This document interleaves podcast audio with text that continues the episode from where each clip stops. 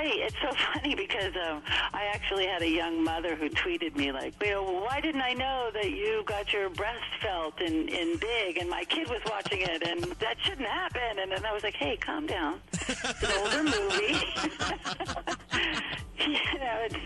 Compared to what they're doing in today's movie, No I mean, doubt. seems- yeah. So, but yeah, we've got every year there's another generation of people, and it's it's uh, an amazing, iconic movie, and it's it's always a thrill for me to have been involved in it.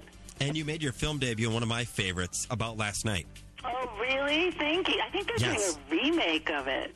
Are you serious? Leave it alone. I swear to God, I think they're doing a remake of it. You, you got to agree with this, right? Sometimes Hollywood needs to leave the originals alone. They need to let it go. But then again, I was in the remake of Miracle on 34th Street, Yeah, but that was a good one. so I can't, I can't, comp- I can't, you know, bite the hand that feeds me. No, th- that was a good one. That wasn't like the Brady Bunch reboot.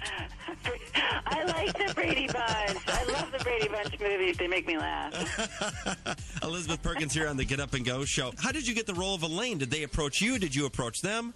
Um, it was one of those things that really fell into my lap. Um, the creator, Claudia, um, I actually sought her out. She was um, producing another show that she was interested in me doing, and I did. I wasn't interested in that one. And then she said, "Well, I have this other one, but I, you're probably not going to want to do it."